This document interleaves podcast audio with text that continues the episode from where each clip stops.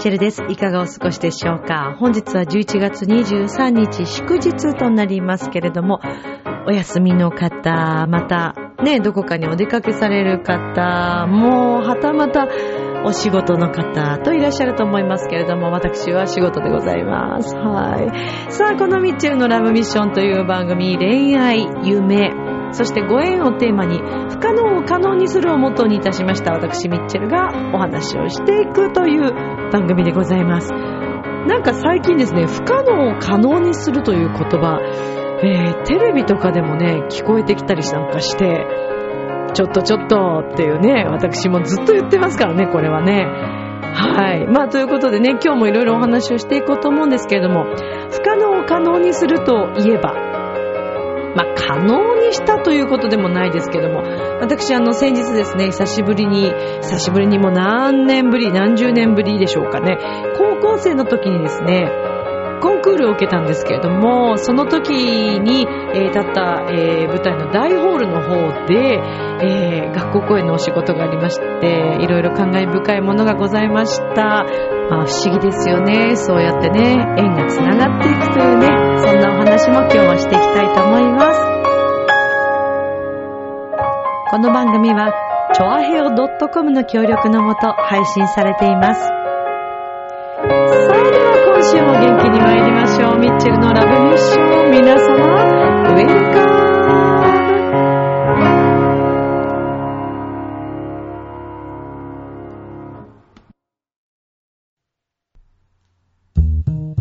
ねえ、楽しんでる？もしかして諦めたりしてない？チョアヘオ .com を聞いているそこのあなた、ミッチェルと一緒にラブミッション。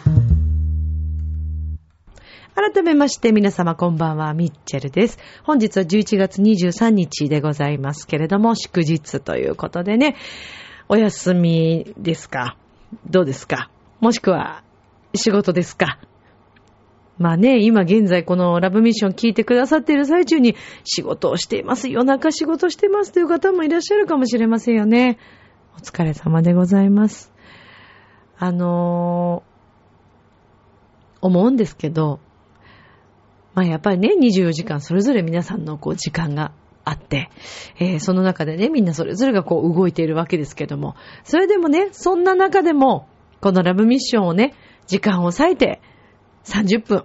ないし35分とか40分の時もある。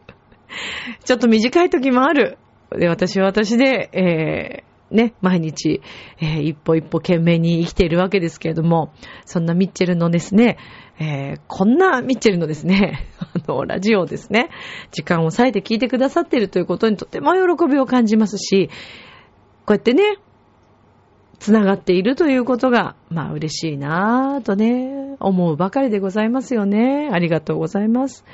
お休みのね、まあほらこれ24時間いつでもどこでも配信ということで、もうずっと365日どこでも聞けますから、世界中で聞けますから、もしかしたらね、違う土地で聞いてくださっているかもしれない。そんなことを考えるとですね、感慨深いものがございますよ。まあ、ということでね、えー、感慨深いといえば、本日お話ししますけども。まあ、あの、相変わらずね、学校公演のシーズンで、えー来月も沖縄の方に行かせていただいたりとか、えー茨城ですね、それから、えーっと、浦安。はい、久しぶりの浦安の学校公演とか、まあ、あの、本年度もすごく多くてですね、いろんなところに伺っているんですけれども、先日は、とあるですね、えーとても有名女子校の中学校の公演があったわけです。でね、えーそこはあの、パルテノン玉というあの、大きなこう敷地の公園とかもあるのかな多摩センターというあれ、京王線ですかねの多摩センターの駅からこうずっと直結で、途中にはあの、サンリオピューロランドとか、ね、あるところですけど。で、まあ、あの、学生の時、高校生の時ね、私、あの、初めてコンクール受けたんですね。それ3年生の時だったと思いますけど、で、あの、同級生と一緒に、えー、まあ、その、ね、多摩センターに行きました。で、あの、子供ながらにですね、まだね、高校生、子供ですよ。ね、だけどなんかこう、自分たちだけでね、動ける、遠くに行けるということが嬉しかったりなんかしながら、あんまりあの、私はですね、そんなにあの学生時代遊んでない方の人間だったもんですから、まあそういうのも結構貴重だったわけですね。うん。真面目っていうことじゃないですよ。別にあの普通です。はい。もう波の普通の学生ですよ。で、あの、コンクールに行ったんですけど、で、あの、一次予選、予選があって、で、その後、またあの、なんていうのかな、準決勝みたいな。で、まあその後決勝ってなるような感じだったと思うんですけど、予選はまあ通過したんですけど、なんかこう、そうですね。で、その時、やっぱりこう自分の結果がですね、最終的にはまあ出せずに、まあ初めてのコンクールでしたから、うん、なんかいろんな気持ちでね、そこのホールをこう踏んだわけですよね。確か小ホールだったと思うんですよね。ただもうパルテノン玉っていうことだけはもうしっかり覚えてるんですけど、でもなんかこう外観とか、中入ったところとかはすごく覚えていて、ああ、ここで、そうだよな、結果発表を待ってたな、とか、なんかそういう記憶があるわけですよ。ああ、だから、いや、でも大ホールってことはないと思うんだよな。うん、おそらく、小ホールの方だったと思うんですけどね、コンクールなので。で、公開コンクールだったと思うんですけど。で、まあ、そのね、やっぱりロビーの付近でみんなこう、結果を待ってるわけです。で、えー、まあ最終的にはまあ一時は大丈夫だったけど、まあその、その後に進むというのがダメだったっていうことで、まあでも帰りにね、とも、あの、一緒にピアノを弾いてくれたピアニストやってくれた女の子と、えー、友達と一緒にね、あの、ご飯を食べて帰ったわけですけども。で、その帰りがですね、あの、駅の近くにあの、確かサイゼリアがあったわけですよ。ね、学生ですから、えー、えー、高校生らしく、えー、あの、もう喜んで、えー、サイゼリア。私今でも好きですけどね、サイゼリア。サイゼリアだって3000円、4000円出したらもうすっごい食べれるからね。お酒も美味しいし、大好きな私はランブルスコというね、お酒。今でも好きですけどね、あのスパークリングワインみたいな甘くて美味しいんですけど、あれはあの、うん、サイゼリアのランブルスコはおすすめですよ、ロゼ。ロゼが私は好きですね。これからのシーズン、クリスマスシーズンなんかもいいんじゃないですかね。辛味チキンとともにランブルスコなんてもう最高ですよ。ちょっと食べたくなってきちゃった。でね、まあその学生の時に、えー、そう、友達と、まあ、ご飯を食べました。で、もうね、時効だと思うんで、えー、申し上げますとですね、あの時初めて、初めて、外でですね、まだ高校生です。だけど、お酒を飲んでみたいという、このね、憧れと、で、ドキドキしながら、やっぱりだって外見はね、ちょっとお化粧してても、どう見ても、あのほら、高校生でも高校生に見えない大人な女子たちっているじゃない？そんな感じでもなかったわけ。もうちょっと頑張って化粧してます。みたいな、服装もどう見ても学生だよねっていう感じでした。今思えば。でも、撮ってみようって言って、ワインをですね、あの時から100円だったのかなんかあの安いワインありますよね、グラスワイン。でね、頼んでみたんですよ。言われるかな、ドキドキしながら。注文してみたわけです。ところが何も言われず、お酒が出てきました。まあ、あの時はね、今はもう結構厳しいけどね。あの当時はまだまだね。でもね、一口二口ぐらい、えー、ワインを飲んでみたんですけどね、あまり自分の中では美味しいと思えない、まだ大人ではない、あの、舌だったので、そうですね、うん、美味しいと思わず、多分一口か、ちょっとぐらいで、で、あの友達にもちょっとこう、一緒に一口二口、その一つのものを一緒に飲んで、で、結局飲めずに。可愛いもんでしょ？そんなペロッと舐めるぐらい。ね？それ経験の一つですよ。なんか、そういう、こう、なんていうの、大人なことに憧れるんだよね、あの時ってね。お化粧もそうだけど、髪の毛染めるっていう、私は学生の時全然染めてなかったので、大学入ってからしばらくもあんまり染めないでずっと黒でロングのままでしたけど、なんかやっぱこうね、憧れるんだよね、いろんなことにね。でも高校の時言ってました、先生が。お化粧なんてね、今やらなくたって、将来いくらでも時間がありますって、そんな。でも今、授業するという時間は今しかないからって。でもね、その時そう言われてもね、ふん、ふん、ふんぐらいにしか。私はあの、お化粧とかあんまり全然興味ないタイプの学生でしたけど、高校生の時は。もう高校生の時はもうね、そんなことより CD を買うことが大好きでしたね。もう、ご飯より何より、もう食べ物よりおしゃれより、もう全部 CD です。結構 CD 集めみたいな。今も結構まだ残ってるんですけど、だいぶ処分したんですけど、それでもまだ結構あるかなまあでもね、やっぱり好きな CD とか好きな音楽を買うというのが、あの時ね、自分の中でも流行でもやっぱり CD 買うのいいですね。あの、こう、パソコンとかで今、あのね、それこそ iTunes とか買いますけど、なんか紛れちゃったりして、やっぱジャケットを見ながら買うっていうのがいいね。で、ジャケットからこう取り出して、あ、今日はこの気分だなと思いながら CD をかけるっていうのがやっぱりね、私は好きだな。アナログなのかな。ね、でもよ、よくないですか？最近私あの、レコードも買ってみたんですけど、今レコード版そんな高くなくて、レコード版っていうかあの、プレイヤーの方ね、結構お安いのもあるんですよ。もう1万とか、1万しないのもあったりして、私はもう本当にお安いのを買ったんですけど、十分聴けるし、で、意外とね、私、あの、メルカリさんも、あの、活用してますよ。メルカリさんも、あの、結構中にはね、レコード版をすごいお安く売ってる方がすごく多くて、私あの、クラシックのレコード2枚購入いたしました。えー、欲しかった。マリア・カラスさんのカルメン。それは CD 持ってたんだけど、で、私が最初に買ってもらったカセットテープ、あの、同じのなんです。カルメンはね、もうね、えー、あのー、そう。マリア・カラスさんは、今出てこなくなっちゃった。マリア・カラスさんは、それしか録音してないので、だからカセットテープ最初に母が買ってくれた、小学校の時に買ってくれたやつが今度大人になってそれが CD になり、今逆な感じでレコードを購入してみましたけど、もう超いいです。本当にいい。あの、スピーカーは通しますけど、私がもともと持ってた、あの、コンポ。もう普通のあの CD とか、あの、MD はもうさすがに、あ、でもその今繋いでるのは MD も聴けるやつですけど、その昔の古いコンポのあのスピーカーに繋いで聞くんですけど、もう十分です。もう本当にね、あ、やっぱり CD と違うんだって思いました。で、私のあの、えー、レッスン伺っているご自宅の、あの、仲良くさせている方も、そのレコード版を買われたんですね。あの、以前にこの、ラブミッションの中で曲を流させていただいた久子さんです。はい。あの、久子さんのお家に行くとね、まあ、CD じゃなくてレコード版があるんですけど、で、そのレコード版で最初、マリア・カラスのいろんな曲を聴かせていただいたんですよね。したらもう私感動しちゃって、あ、もうこれはレコード欲しいなと思って。でもその前にもレコードがいいというのをやっぱり伺ってたんです。生に近いそうですね。レコード版はやっぱりね、本当に近くで聴いてるような、本当の、ちょっと息継ぎの感じとか、やっぱり CD はね、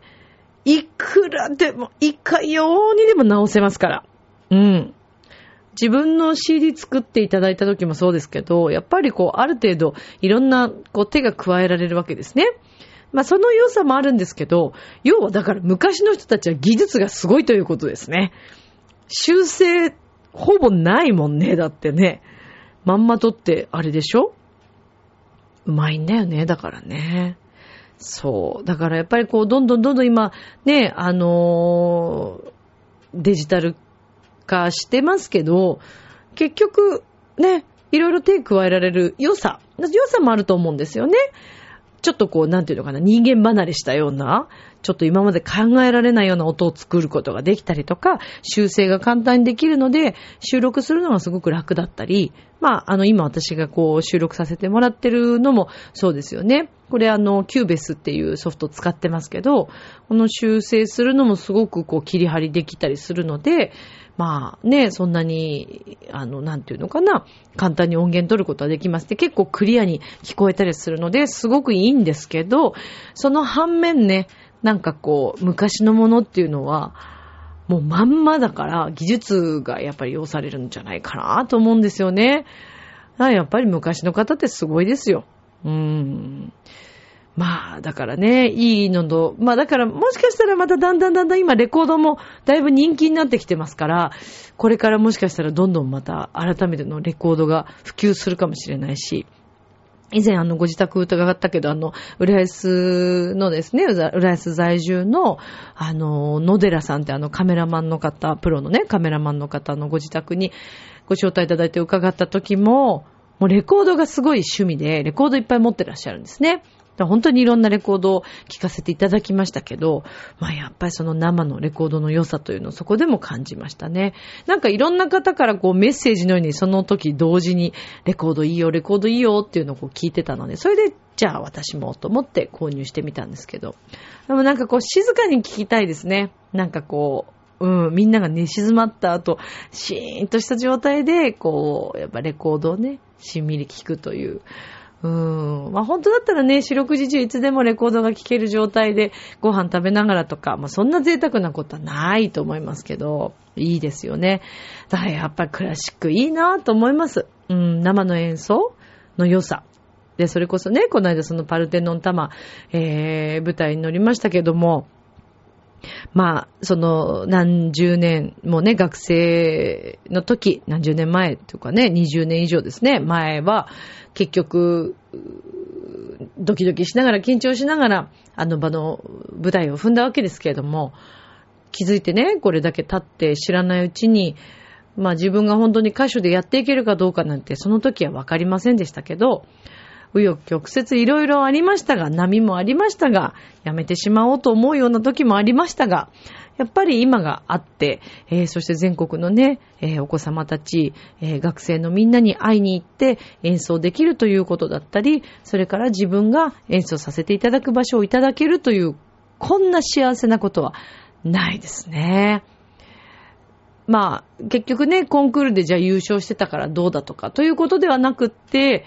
やっぱりその場に立った時の、あの学生の時の緊張の気持ちと、えー、仕事として、えー、演奏家として、あそこにこう立った時の気持ちっていうのは全く違うものだったし、むしろもう全くそんな、まあ、ある程度の緊張はもちろんあるんですけども、それを超えたもの、どちらかというともう興奮、いい、あの、アドレナリンがね、出てるようないい興奮を感じつつ、そしてあの素晴らしい音楽家の皆さんに囲まれながら、オーケストラ付きで、カルメンのメドレーをね、そこでやらせていただけるなんて、その時思ったでしょうかね。もし学生の時に、まあ、そうだな。まあ私これいつも思うんですけど、私あの大学卒業した時ってね、成績、あのまあ優秀者の人、主席の人は、えー、大体こう、なんていうんですかね、卒業演奏会って言って、音大はよくある話です。あの、卒業の時に成績がいい人が卒業演奏会に出れるんですね。で、それいろんな科、ピアノ科だったり、バイオリンだったり、声楽だったり、いろんな科から、えー、一番トップとか2位ぐらいまでの人がこう出たりするんですけど、私の年はですね、たまたまこう2位が出ないっていうなんか、まあ、そうですね、ホールの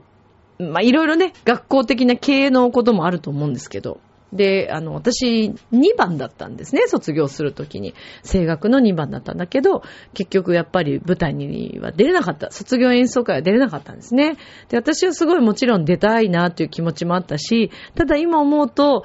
ちょっとこう、その前まですごく本番とかあって、卒業の時の試験の曲を歌う機会もあって、すごくいい状態だったのに、まあなんかやってやろうみたいな、その卒業演奏会を取りたいがための欲が出たんでしょうね。で、なんかこう、力が入ってしまった演奏になっちゃって、自分の100%が出せなかったっていうのがあるんですね。ただまあ、そうですね、一番手の子が本当に努力家だったから、その子に比べたら私はどっちかというと感覚で生きてる人間だったので、全然努力も足りてなかったと思うし、彼女には行き着いてなかったと思うんです。ただやっぱりこう2番手だったっていう、で、そこで卒業演奏会に出れなかったっていう悔しさみたいのはもちろんあって、卒業してからね、その後こう連絡が先生とかから来るんですけど、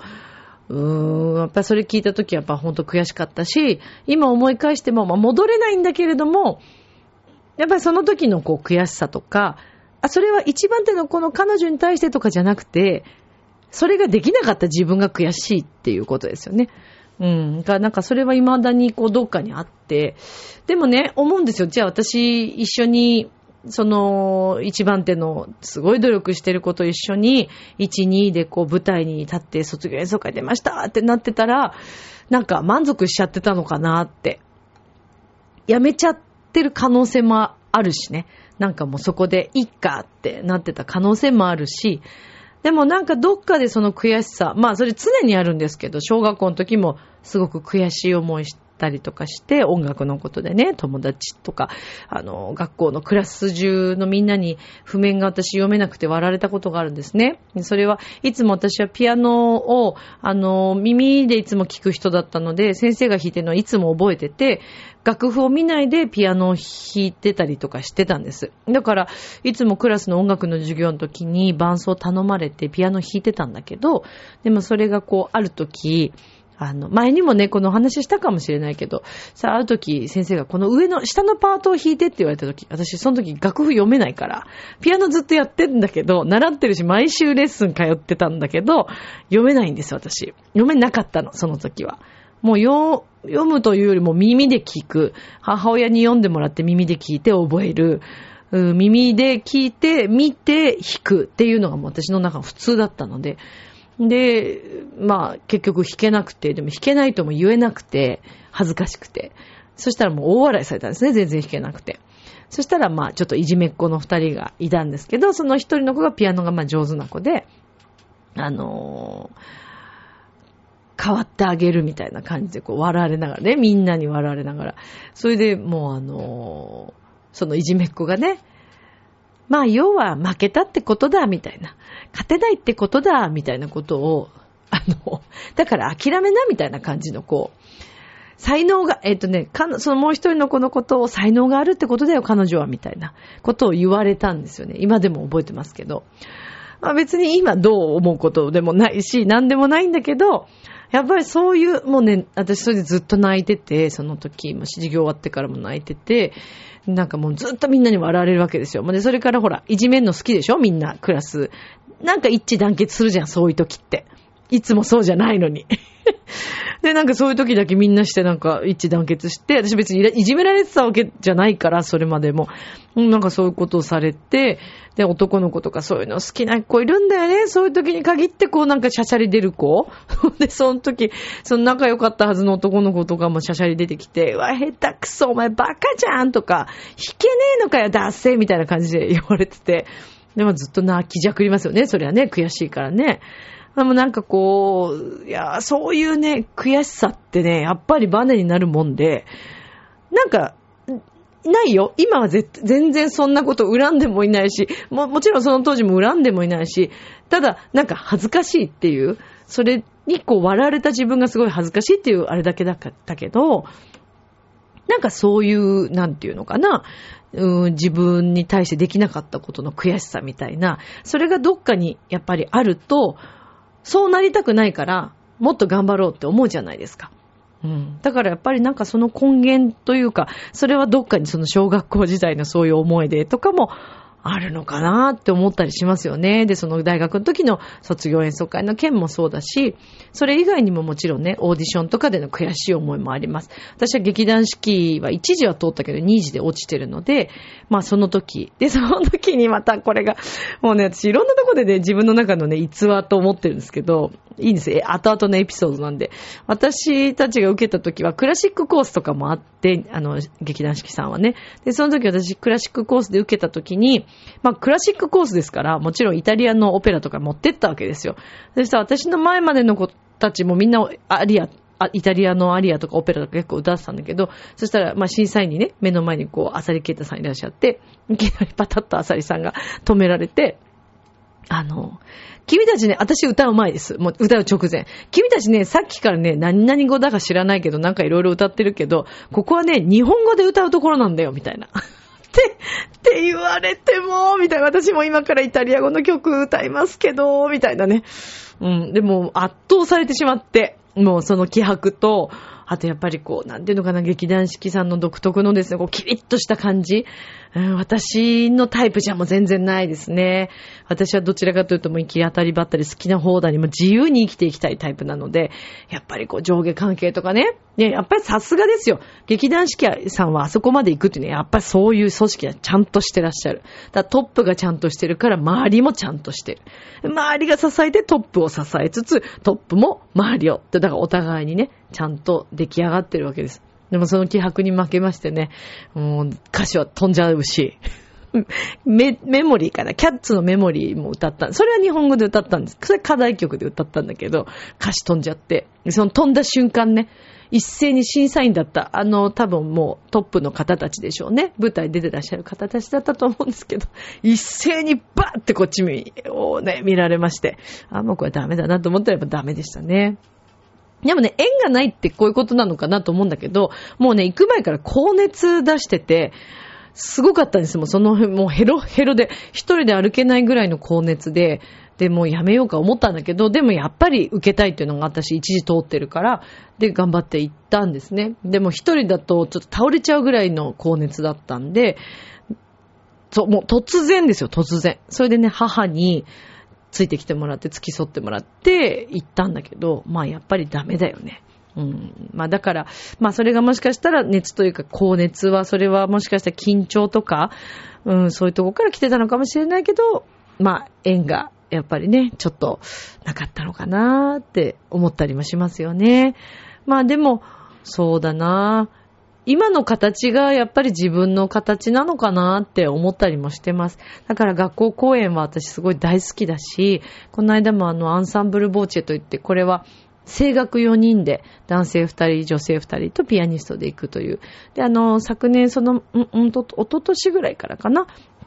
あの、やらせていただいているんですけども、まあ、これも大学の先輩とか、えー、だったりするんですけどね、やっぱりご一緒すると、あの、すごくこう、なんか、心がですね、爽やかになって、で、皆さんの素晴らしい歌声を聞きつつ、あ自分も頑張らなきゃなと思ってみたり、えー、朝午前中の早い時間からリハーサルでがっつり、トゥーランドットのね、誰も寝てはならぬネッスンドルマですよ、テノールの方。歌うんですよ、これを見事に。ね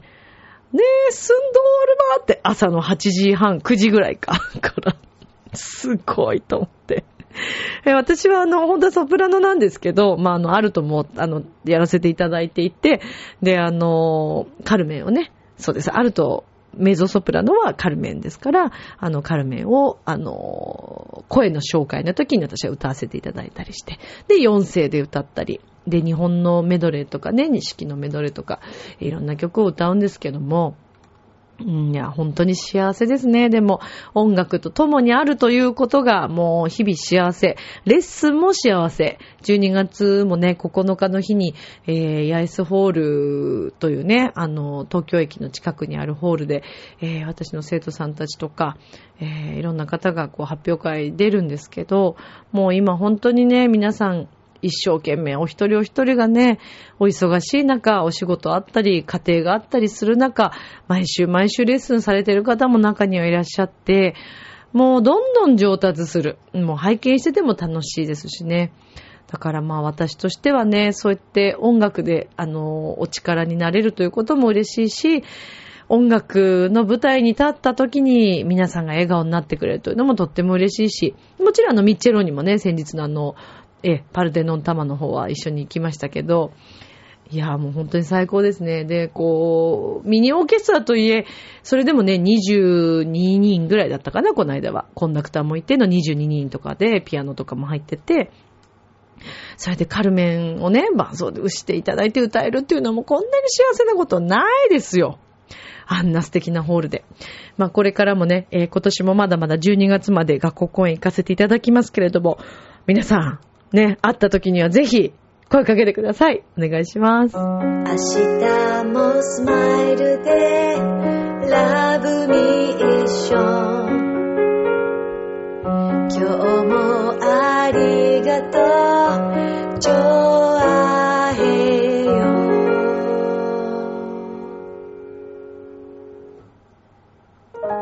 さあということでエンディングでございます。まあ、だいぶね、寒くなってまいりましたので、皆さん風邪等にはね、気をつけてくださいね。まあ、あの、特に乾燥がすごいですからね。まあ、加湿器とか、えー、それから、あとは、あれかな、あの、飴を舐めるとかもそうですけどね、蜂蜜の入ったね、ものものを飲むとか、やっぱり体にいいもの、あったかいものをとって皆さんね、体調には気をつけていただきたいなと思います。まあ本当に、あのー、ね、日々音楽と共にあるということが私にとってはとっても幸せなこと。で、それを、えー、みんなに嬉しい